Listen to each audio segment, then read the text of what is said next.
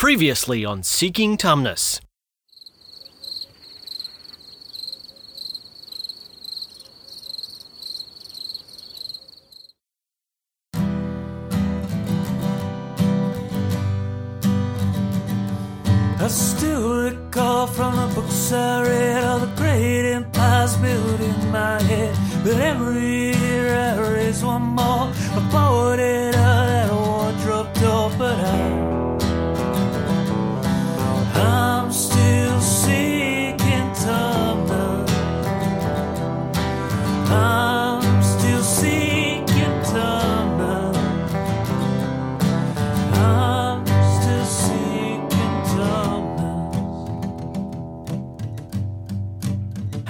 And welcome to the premiere episode of Seeking Tumnus, the podcast where we'll revisit the books of our collective youth to see if the magic is still there.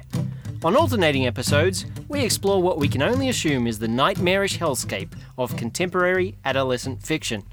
My name is Laurie, and I'm joined by the cromulent Keith Rowe, Hey, the magnifique Brie, Bonjour.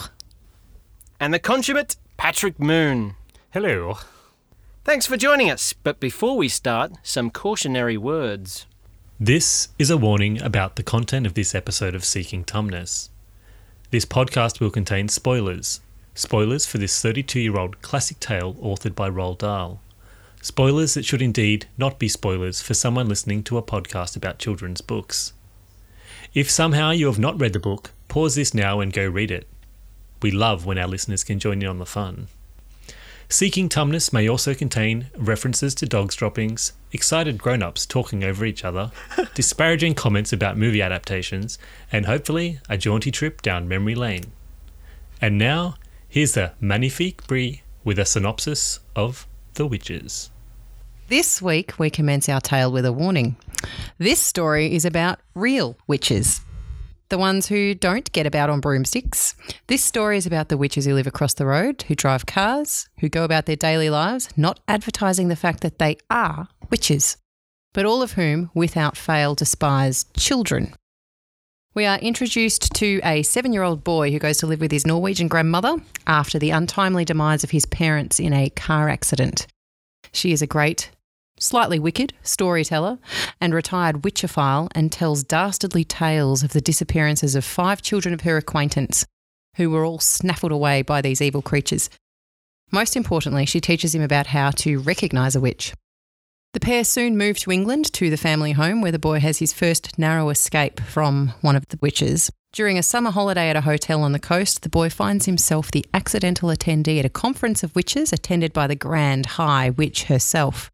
He uncovers a plot to use a magic potion to turn all of the children of England into mice, before being unwittingly turned into a mouse himself. A delightfully cheesy adventure ensues. With the help of Grandmama, Little Mouse decides to use the potion against the witches before living out his days as a mousy witch hunter right around the world. So, to the moral of the story if you're a child and you're listening to this podcast, all I'll say is be extremely wary, nay, suspicious of the motives of hat or wig wearing women. Brilliant. one of the uh, indicators of a good book like this one is the first page. Does it hook you and lure you in? Patrick Moon, why don't you read us the first page? I'll read what I can approximate as the first page from my uh, my iDevice here. Chapter one being a, a note about witches. In fairy tales, witches always wear silly black hats and black cloaks, and they ride on broomsticks. But this is not a fairy tale. This is about real witches. The most important thing you should know about real witches is this listen very carefully. Never forget what is coming next. Real witches dress in ordinary clothes and look very much like ordinary women. They live in ordinary houses and they work in ordinary jobs. That is why they are so hard to catch. A real witch hates children with a red hot, sizzling hatred that is more sizzling and red hot than any hatred you could possibly imagine. A real witch spends all her time plotting to get rid of the children in her particular territory. Her passion is to do away with them one by one. It is all she thinks about the whole day long, even if she is working as a cashier in a supermarket or typing letters for a businessman or driving around in a fancy car, and she could be doing any of these things, her mind will always be plotting and scheming and churning and burning and whizzing and fizzing with murderous, bloodthirsty thoughts. That is brilliant. this, this is exactly for me what made Roald Dahl so amazing. He wasn't just, you know, a cunning wordsmith, even to the point of using words that you wouldn't really expect to see, like fizzing and whizzing. And words that otherwise don't exist in the English language. Yeah, exactly. But he's also not afraid to put terrible thoughts into the minds of young kids and, and make it work. It's just, it's lovely. I, I, I think this exemplifies for me exactly what I loved about Dahl. The uh, the alliteration and everything in, in those passages make them like kind of roll off the tongue. I really enjoy reading it in in that sense. I think it should be like read aloud pretty much. It's the kind of thing that I would like the school librarian to be sort of reading to me as a 10 year old. Oh, exactly. In fact, a couple of pages later, he suggests that the lady reading this to you might, in fact, be a witch. And that's just, you know, it gives me shivers thinking about that as if I was a little kid in hearing. It's a slur on school librarians all exactly. Everyone in the room sort of starts giving the, the librarian a squinty sort of stare. And I was going to ask whether you guys had a particularly scary school librarian that's um, put this thought into your mind too. Yeah, I had an odd librarian that wore a neck brace a lot of the time. And as we know, one of the key indicia for recognizing a witch is that she may be wearing a neck brace. Claiming from work cover. Possibly. Miss Knowles, big shout out.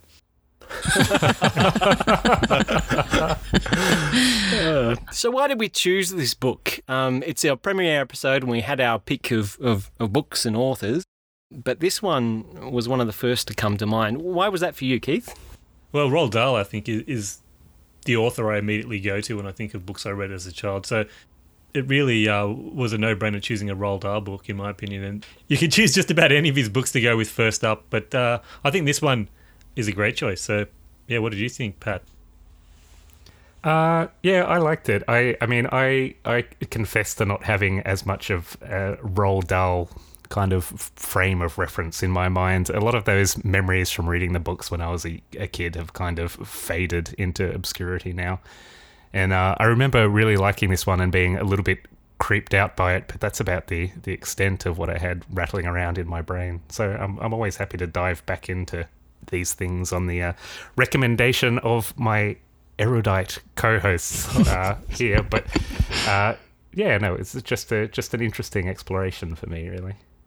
I quite like it because I think it crosses the ages. So I loved this as a child, as I did most Roald Dahl books. However, I think I, on rereading it, you know, obviously in the last week, then I really enjoyed it still. It still captured me. I can still imagine my excitement at, you know, turning to the next page. And I imagine I probably read it under the covers with my tiny little book torch and, yeah, absolutely devoured it.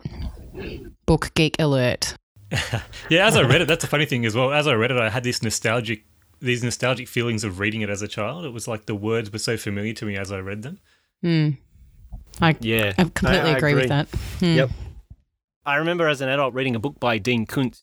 It was a book called Twilight Eyes, and it was very similar in that it had this group of creatures that were hidden amongst society. No one could really tell except for a very select few that had the knowledge or ability to see through a, a thin veil over these creatures. And it reminded me of this book, and, and I think that's why it it sprung to mind for me. I really love that idea of a, a secret society of evildoers and some brave hero being able to detect them and thwart their evil plans. And and just just like you said, Keith, rereading it now and, and going back and suddenly seeing these these wonderful phrases that Dahl's created, it's it was just great. Loved it. So for me it was just to revisit and it was one of my favourites. And and just that sort of premise of a, a hidden evil being thwarted by a hero, it's just great. That is so much more and more thought put into that than I had, which was just, it was fun. I really liked the the words and the pages. What about the pictures? Seriously, though, the illustrations as well were were Yeah. certainly worthy of mention. what's his name? Quentin Blake. His illustrations, they're simple, but they've got so much character to them. Yeah, they were actually really good. And in sort of a sketchy kind of format, like the first thing that comes to your mind when you're, you're thinking about, you know, a, a crazy witch like lady tearing off her mask to reveal her toothy visage. it, it worked really well in that sense, like stream of consciousness kind of drawings almost. Yeah, and I think because they're a little abstract as well, it, it, it still leaves a lot of room for your imagination to run wild with each of the the concepts and the ideas. Yeah, I agree. And and and each character, even though they're they're simple, each character does have a very distinct look to them. And just looking through the book now, and the grandmother um, has a very sort of rotund and warm and fuzzy grandmother kind of look, and she's staring up at say the um, the manager of the hotel that they visit, and he's got the little moustache and the sort of serious haircut and the big nose and the and the sort of down down looking eyes. It's just great. He he really captures these characters that he's got to draw with such skill. It's great. So that's why we chose it. What do we actually think of the book as we reread now? Keith? Um, as I've touched on, I love this book. So, what I loved about it most is the unmistakable Roald Dahl character and the sense of humour that prevails through the story. Like, even when dastardly happenings are, are going on, there's a there's an underlying humour to it.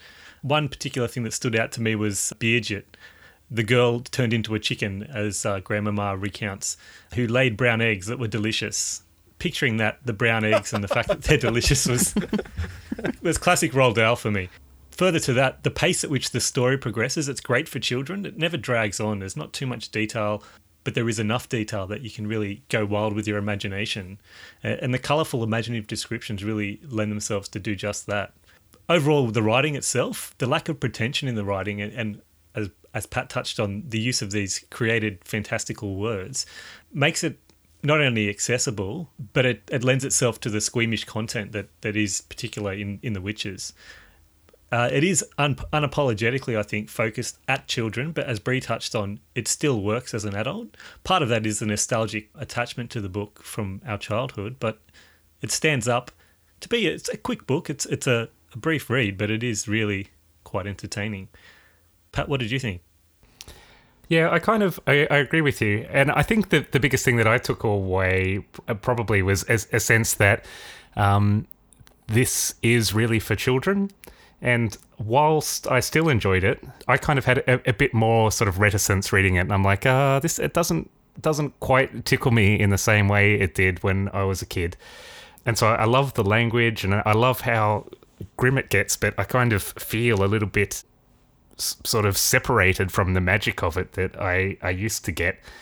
And I can recapture that with a, a lot of stuff. Books like, you know, Harry Potter and, and whatnot, I can go back to and I still find them really engaging. And, and I guess this is maybe just like, like that one age group separated, uh, you know, a, li- a little bit younger. And I just find that I can't, can't quite engage with it the way that I want to. But, uh, I, I do like it a lot, and, and particularly the writing, and that's enough to kind of carry it for me, I think. Brie? I fall more on the side with Keith, actually. I just loved rereading it. I haven't picked it up for probably, spoiler alert, 25 years. And I found that in such a few in such few words he can actually paint a picture of a place or capture I for me like a feeling of where they were or what it looks like in Norway as opposed to England or those sorts of things. And by painting the character of Mr Stringer for example what a what an uptight English waiter type would be you know pre Fawlty towers. And actually maybe um Manuel was based on Mr. Stringer in some ways. Same amount of hamsters. yeah, exactly. but I also just. I, I really quite liked the relationship between grandmama and the boy. I mean, this kid has had a horrific start to life with both of his parents being killed in a car accident.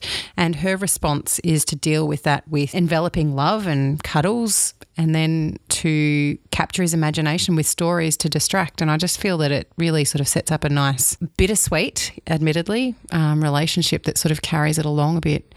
Are they stories to distract or stories to terrify the living wits out of this poor child? and to force him to comply. Yeah, it's They're for his own safety.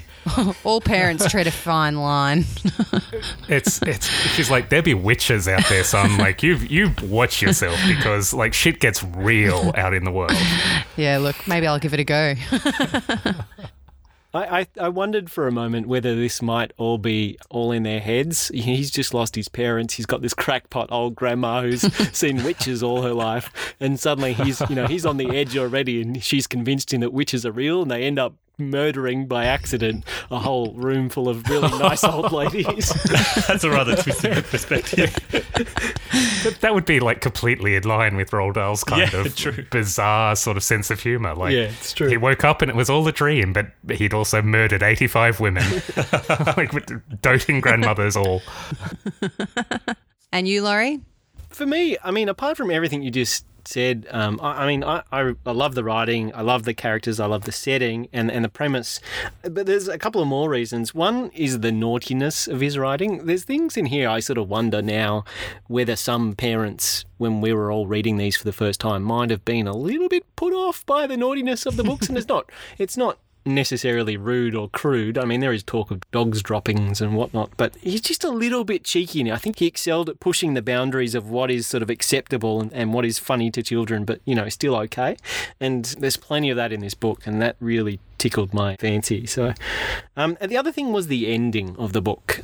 It doesn't end up all peaches and cream. It's it's he's he's still a mouse at the end of the book, and he he asks his grandmother how long do mice live, and she sort of makes a rough calculation based on the fact that he's not a real mouse. He's sort of a magically transformed mouse, and it's not it's not human years. He's he's going to die quicker than he normally would, and he says to his grandmother that you know that's okay. I don't want to live past you anyway because she's very old. and rather unwell.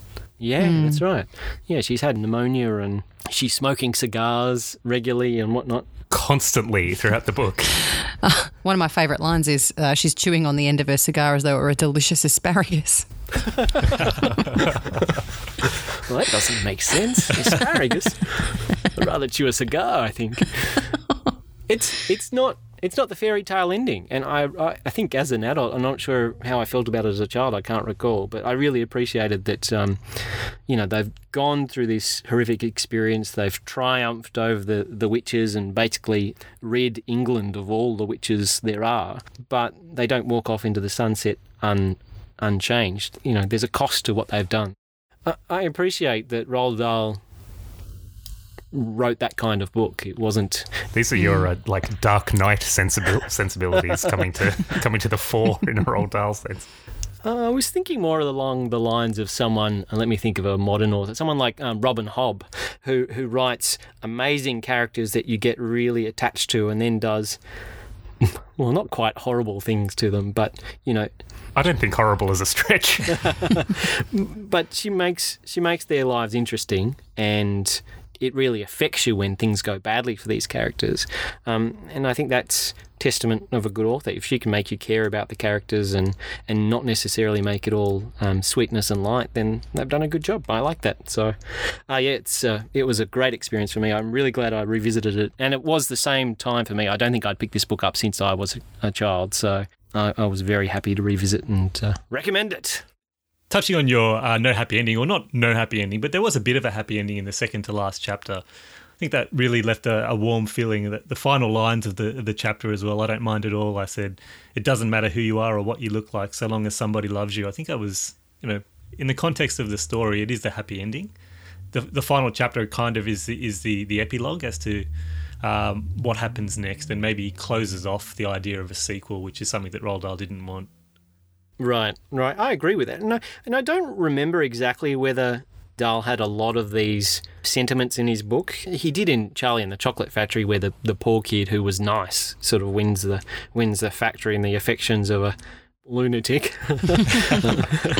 and in this book, yes, it doesn't matter who you are or what you are. It's yeah, it was a nice sentiment. I, I don't I don't really recall the use of morality through his books to, to send a message to children about what's good behaviour. But you're right, Keith. That was super nice and unexpected.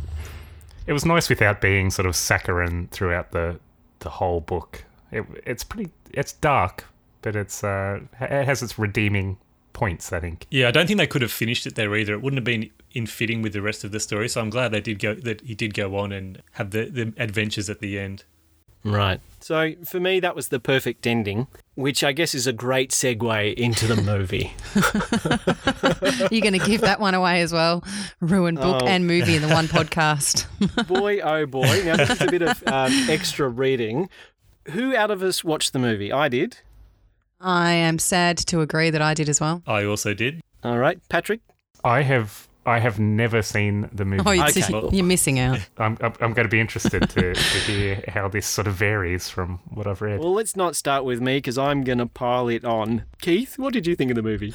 Oh, everybody's laughter leads me to believe that everybody is going to pile it on. Well, actually, uh, looking back or thinking back about the movie, I did pretty much only have exclusively good memories of it. So it had been a very long time since I'd last watched it, and I did remember that there was some quite stark differences. But having just read the book, rewatching it, I was doing so with a very critical eye. So whilst I'll preface and say I really enjoyed this movie, there was a lot wrong with it at the same time. Casting wise, I think they did a fantastic job. Anjelica Huston, although not diminutive like the the Grand High Witch in the book, was fantastic for the role. She had a she was scary and she had that dominant sort of character that that as a child I remember being fearful of her, particularly that scene where she removes her mask for the first time. Do you guys recall that? yeah. Yes. That's got to be the one thing that sticks in the memory as a child from watching that anyway. Further to that, the casting was also across the board pretty good. Grandmama, who was transferred to grandma in this, there was an an overall Americanization of of the story, in that Luke, they gave him a name actually in the movie, of course, uh, was from America rather than England, and even though it was set in England, and Oh, I'm going to have to interrupt. yeah, you're going to.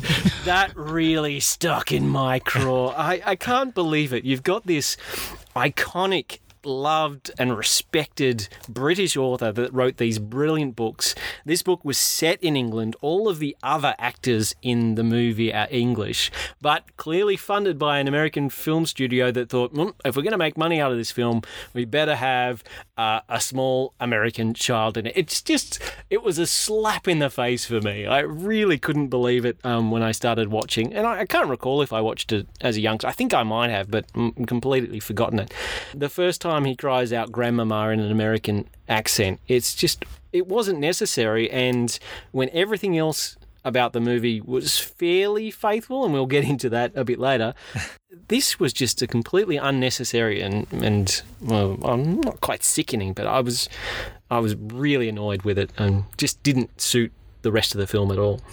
You sound personally offended. like, uh, Personally offended. Why would you do not that? only did they change the nationality of the lead actor, but there was a little like tagline at the end of the credits saying, "And by the way, Laurie's mother is a woman of low class." I actually agree with Laurie on this case. Like, I found it really frustrating that it was set in England still at an English hotel on the coast, and yet there's this American boy who's supposedly going off to live there. I found that really frustrating as well.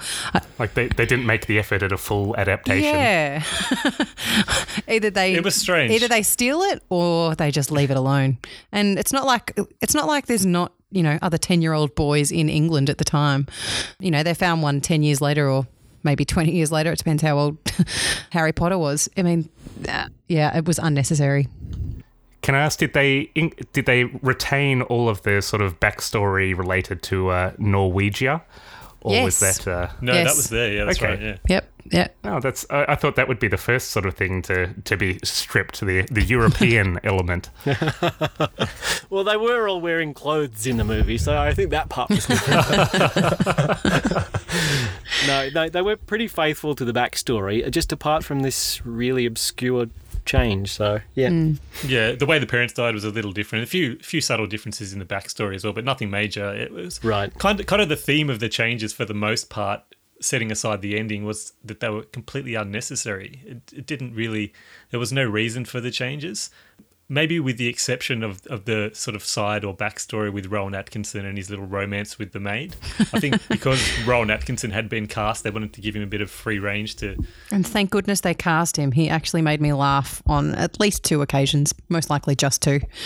I agree. I, I appreciated that little injection. That kind of thing, I think, works. You know, you've got a known and a um, loved actor that adds a bit of comedy to it. Sure, it's not in the book, but it was fun. So, yeah thumbs up. definitely, definitely. And he was he was for Rowan Atkinson, quite understated as well. He wasn't playing the, the silly faces all the time, but he did really suit the role and, and did well.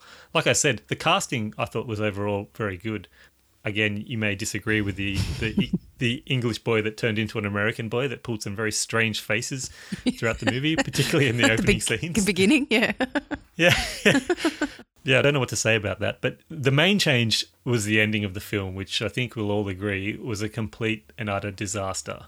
Oh, it was a, an egregious sin. It was just horrific. Completely agree. Brie, do you want to tell us what happened? Um, so obviously we have the little mouse who now has a name called Luke, um, who goes off to live with his grandma, grandma in uh, Gran- their house in Isn't it England. Gran- oh, yeah, grandma. It is grandma, yeah. Um, and at the very end, you actually have the understudy Grand High Witch who has miraculously survived the assassination attempt and has become, uh, I guess, this film's Galinda, Good Witch of the world, who turns Luke back into a boy so that he can live happily ever after.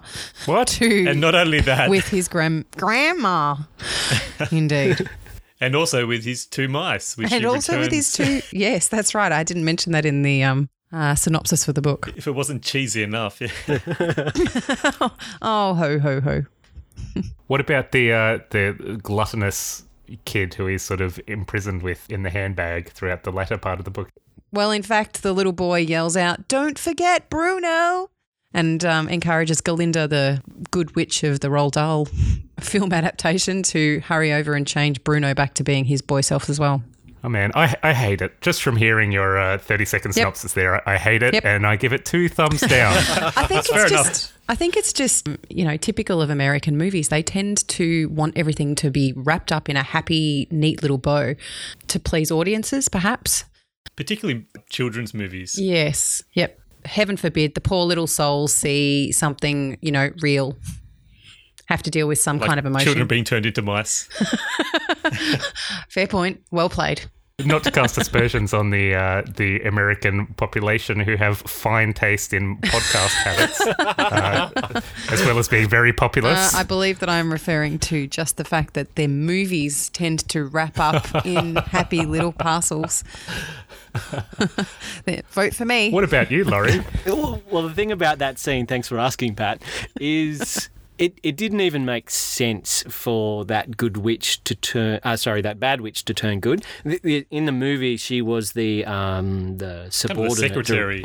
Yeah, the direct report kind of of the Grand High Witch, and she gets sent to her room at one stage. You're here to do work for me, not to have fun. And that's the only real, I guess, interaction we see with her in the movie. I think she gets fed up and decides to leave, and she doesn't get poisoned, or she's in her room, and she decides that, or maybe poisoning children isn't what I'm biologically built for anyway, and Even if they smell like dogs dropping.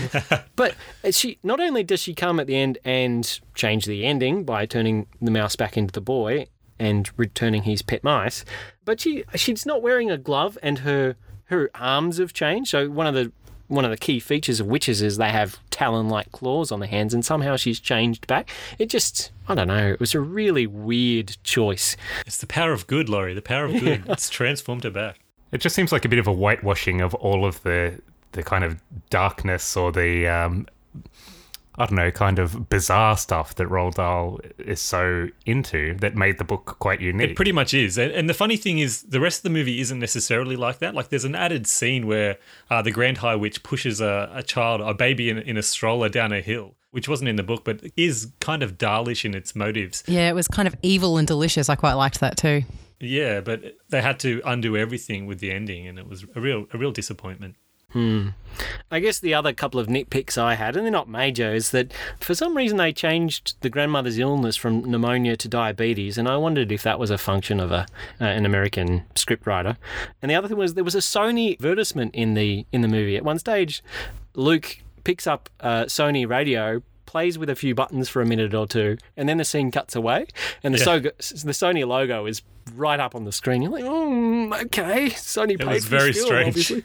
Yeah, and and the and the last thing, or there's two two two more things. One is that the cinematography I thought was bland, uh, and brown and boring and horrible. The the movie itself you know, I appreciated that it was faithful to the book and there were some good characters and some great casting. But the actual shooting of the film, it really felt to me like a, a midday movie. There was just no there was no art to it. It was just very pedestrian. Oh man, that's that's the the highest criticism you can level at a film. Just about calling it pedestrian. It was pedestrian. And the last bit was there was clearly a budget problem because there's a scene in the book and the movie where all the witches have locked themselves in a big meeting room and are discussing their next evil plot to rid the world of children. And because they are naturally bald and they have to wear wigs to conceal themselves, they all take off their wigs and they take off their gloves and they take off their shoes, so all their witchy features are revealed. And I couldn't help but notice that probably 30% of the crowd weren't actually women. Yes. And the book is very clear on this point that witches are women. Ghouls are men. Yeah, they were dressed in drag. I thought to myself, that's not a very good looking woman. And then on closer inspection, it was a man. And then two rows back, there was another man. Surely they could have got, you know, 40 women to either put on fake bald caps or just shave their heads for the art. But no, they had a, a room full of probably 60 to 70% women, and the rest were just stand in males in drag. It was ridiculous. So were they were they naturally bald dudes? I don't know. Or, I haven't looked up their IMD profiles, IMDb profiles to check it I'm, out. just, but I'm just trying to figure, like, what's the logic behind it? Is it easier to get a bald man, or did they just say to half the crew on the day, like, "Hey, craft services, like, can you be, can you just dress as witches?" That's kind of what it strikes me as. It kind of makes you feel like on the day they had a huge room and only half a room full of extras, so they were uh, scrambling. Yeah, that that's that's what I thought. Yep, and and it's weird because you know when you had the full room scene, you I could pick them out. Yeah. But usually when when they were zooming in for a sort of a cackling scene or something, then they would focus on women. But then there were just a few shots where the man was like right there on the screen. Um, the five o'clock shadow and yeah, all. five o'clock shadow and all, absolutely. It did add to the fun of those scenes, I thought, like spotting the men on the rewatch. Maybe it was a very subtle game by the director to add a bit of fun to the children's lives. Oh, miss, is that a man? Uh, No, it's a witch. so, you know, budget probably didn't stretch that far, or they did have problem with extras or, or something. That was one of the more amusing nitpicks, I guess. So, yeah, thumbs down for the movie for me. I didn't enjoy it half as much as the book, to be honest. So, Nary a thumb to be seen around here. I think if you if you watched it as a child, you'd have a little bit of an attachment to it. The the really um, wondrous thing, I think, is that reading on the internet, there's actually quite a few people out there that somehow prefer the movie to the book. well, I guess movies are much more consumable. Must be the special effects. They were top of the range. Green smoke and all. Yeah, actually, the transformation seemed to be different every time. Like, Yeah. sometimes there would be a lot of detail and it would take some time. Other times it would be almost instantaneous. So, Keith, you loved the Grand High Witch. What was the actress's name? Anjelica Huston. Yeah, she did a great job. And Brie, it made you wonder what? That's an excellent question. What did I say to you earlier? You said we should discuss what our favourite witches are. I did say that, and that is not Anjelica Huston. I was actually going to discuss my least favourite witches, which is quite possibly Galinda, who I, I'm sure you're all familiar with from uh, the, she is the what, good witch Galinda of the Wicked musical fame and also of The Wizard of Oz. She has it hands down for my most irritating witch of all time. How dare you say it in that order, though? What's that? Go on. the Wizard of Oz first, please, before the musical. Oh gosh, I didn't realise I was going to touch on such a sore subject for you, Keith. Well, I think I think even just being respectful to their chronology, you have to start with the Wizard of Oz. It's, there's two of them. I take it that your favourite witch of all time is Galinda, Keith. No, not at all. Actually, I didn't like her, despite really liking the Wizard of Oz. So Just be aware you're being judged very harshly, apparently. let's move on from there quickly. Uh, I, I don't have any favourite or non-favourite witches, but there's certainly some memorable witches. And actually, Laurie pointed one out to me that I didn't even consider a witch. It was Evil Lynn from Masters of the Universe. I didn't consider her to be a witch, but it turns out that she is. So I really feel uh, I've let the He-Man fraternity down there on that front. What's going on, Keith? nice one, Pat. He's He-Man number one fan. Not quite. Moving on to other witches before I embarrass myself yet again. Ursula from The Little Mermaid was was a memorable witch from my youth. I have three sisters, so Oh, good one. she was quite evil. Can you be a witch and also a, was she a, was she an octopus or something? What's going on with that? Yeah, she did have tentacles. Okay. Not of the Japanese variety. Shout out to our anime watching friends. Anime, was it? No. I don't know what I'm doing on this podcast. Yeah, Ursula's a good one. She was quite a good character. I mean, she that movie was a little bit beyond my age range, and I think I watched it, but I remember her being badass. So good one. What about you, Pat? Favorite witch or least favorite witch? I've been I've been thinking about this quite a bit because I don't have a lot of memories of uh, witches from my childhood. Um, the first thing that came to mind actually was those Baben witches that were on TV when I was a kid. Um, Charmed. You are referring to the magic of Charmed. Ah, yes. I am I am referring to the magic of Charmed, and I didn't actually watch a lot of Charmed, but I know that they were so Baben. Copyright Patrick Moon. I think I think witches might have sort of turned sexy at some point in my in my childhood. Like that, you know, how cultural icons sort of at some point in their existence have to they have to turn sexy, and it's it's the renaissance of vampires, you know, in more recent years. But I think witches might have been having a thing then. Laurie, is that a segue for you and Harry Potter? Absolutely. I mean, the Harry Potter films are filled with wizards and witches as students at Hogwarts, and everybody enjoyed young Harry and young Hermione and young Ron as, you know, kids on these great adventures. A really good story. But you cannot deny that Emma Watson, she became I think, particularly in the in the last film, uh, a sex symbol for a lot of young men. Uh, not me in particular. I was more interested in Fleur Delacour. She was wonderful. She was an awesome character. She was in the Triwizard Cup. She married a Weasley, cared for him when he was gravely injured, even though people cast aspersions upon her character and suggested that she might not be interested in someone who wasn't beautiful anymore. She she was tender and loving and helpful for him, so I respect her for that. She off she This is a love letter. she was in the Battle of the Seven Potters. She went to Potter's house to help him escape um, and make it to school. And she was in the Battle of Hogwarts and survived and was awarded medals of honour both by the British and French Ministries of Magic. She's awesome. Plus, she was quarter Veela. Come on, guys.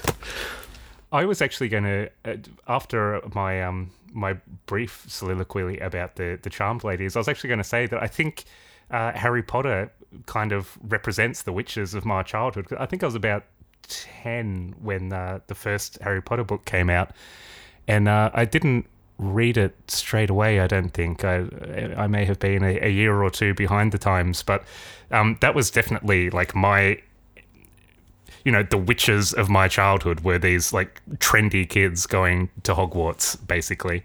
They definitely had a rehabilitated image post, you know, the Roald Dahl days of being bald and smelling dog droppings wherever they go. Yes, the Grand High Witch was no Clémence Poésy, that's for sure. Fleur de la Cour, not a bad witch. Just throw that one in there. Say that again. see, you've got uh, you've got that R roll like the Grand High Witch going on there. Oh, low blow. Low blow. right in the accent. Brie, how about you? This is where I am going to insert my favourite witch of all time, which is actually Willow Rosenberg from the Buffy the Vampire Slayer series. Mm. Oh, good choice.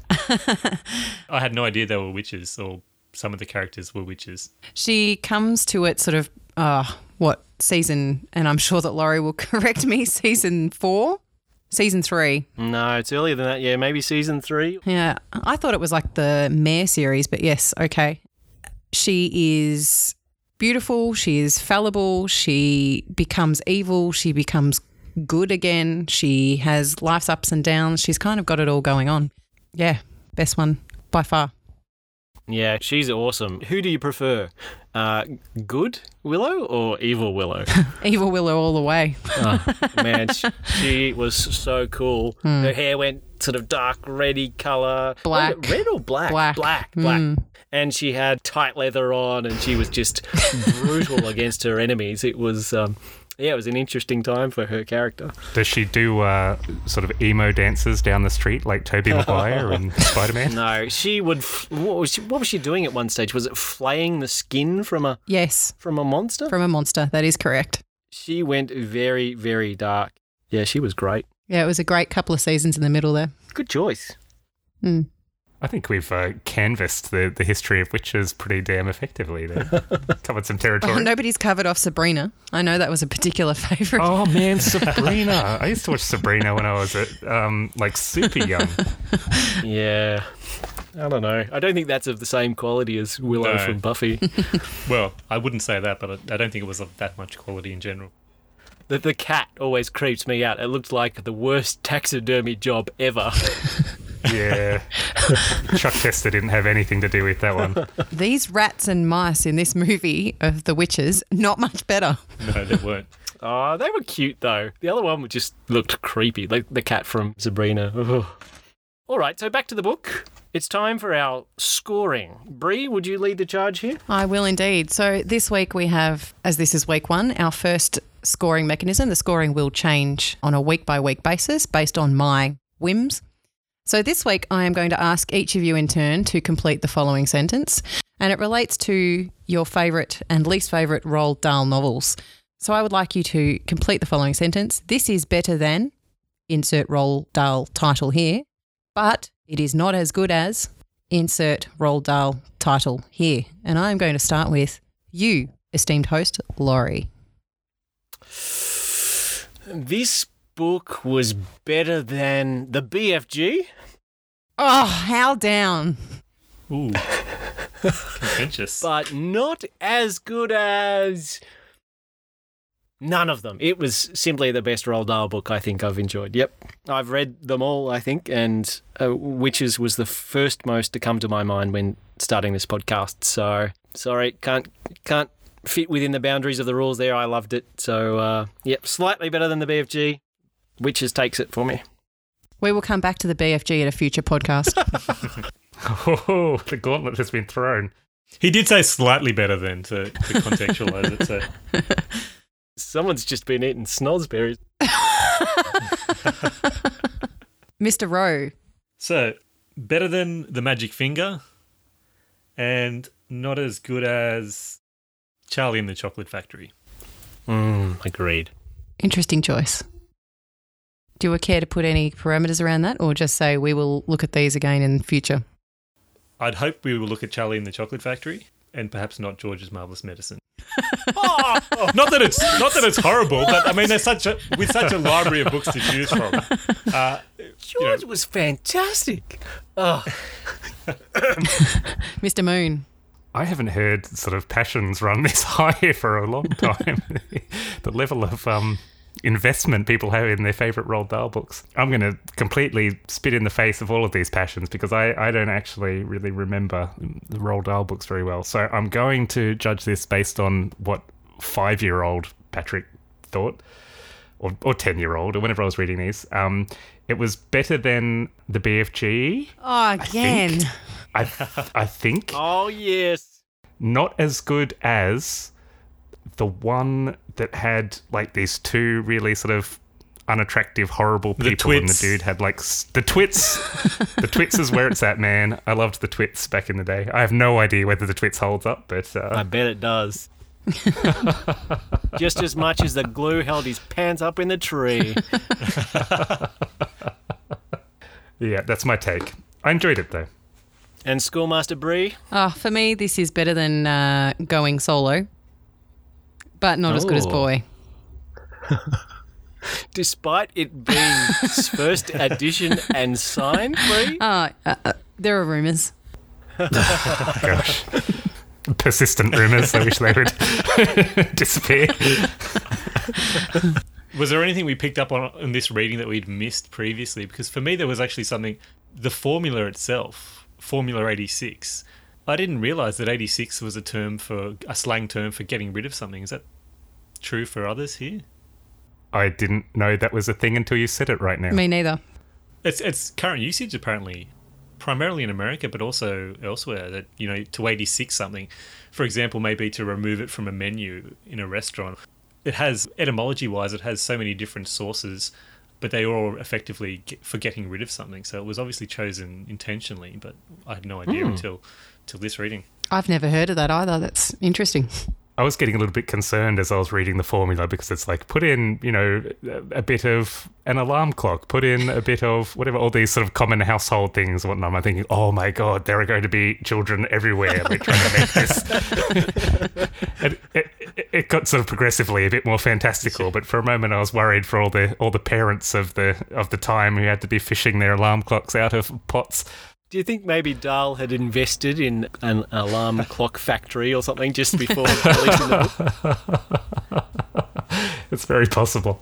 And, and just on the book as well, further, there, there was a, an excellent article on a website, Publishers Weekly. It was written by Stephen Roxburgh, who was Roald Dahl's editor from 81 to 87, and it touches on a lot of the editing process of getting this book published. Roald Dahl himself actually felt that the ending should have the mouse change back into a boy initially. So that, that was, um, Ah. yeah, for me, a, a real eye opening discovery. But he didn't want to, essentially, but he felt it had to, given he didn't want a sequel.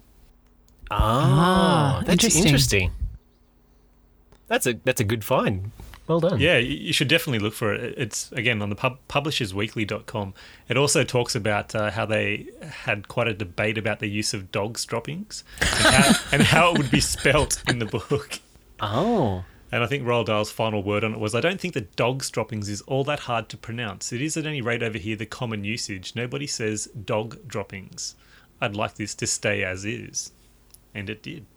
I thought tho- those were some of the best scenes of the book, the the dogs droppings components. Uh, they were finely crafted, and I'm glad that they were kept as they are because it's it couldn't be better.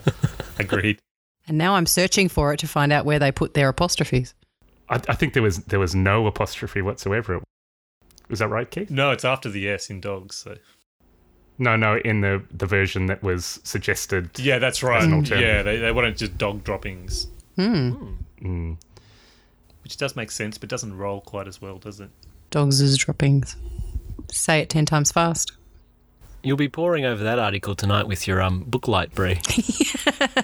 Yes, among a rereading of the BFG so I can be armed to uh, defend it when I next come across one of you two. and on that note, I think that's it for this episode. Thanks so much for joining us, everyone.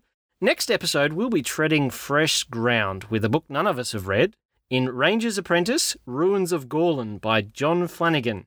Feel free to join us on Twitter at Seeking Tumnus. We love feedback, suggestions, and hearing your progress as you read along with us. Or if you'd like to tell us what your favourite Roald Dahl book was, feel free. Until next episode, steer clear of lollies and Turkish delight from strangers and keep reading. I'm